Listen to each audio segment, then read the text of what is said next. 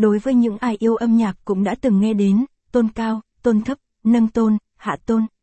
Nhưng vẫn chưa biết chính xác tôn là gì và cách chọn tôn nhạc sao cho phù hợp.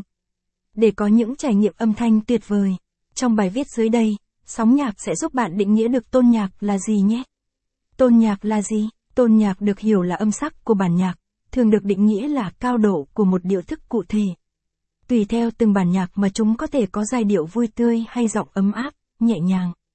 Người ta thường cho rằng có 30 loại giọng khác nhau được sắp xếp thành từng cặp giọng thứ và giọng trường song song.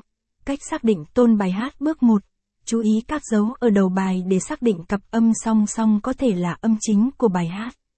Bước 2. Sau khi xem key signature, để xác định được giai điệu nhạc chính xác nhất, bạn sẽ cần chú ý đến một vài yếu tố quan trọng khác như các điểm nhấn không đều xuất hiện trong bản nhạc.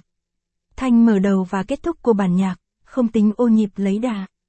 Thông thường, những ô nhịp này là âm chủ đạo, giai điệu âm nhạc chính của bài hát. Bạn có thể xác định giai điệu âm nhạc dễ dàng hơn nếu bài hát đã có hợp âm đi kèm. Thông thường trong những trường hợp như vậy, bài hát kết thúc bằng hợp âm chủ đạo, cũng là giai điệu chính của bài hát.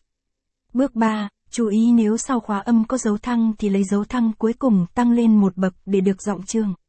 Từ đó xét 15 cặp âm để suy ra phím thứ song song.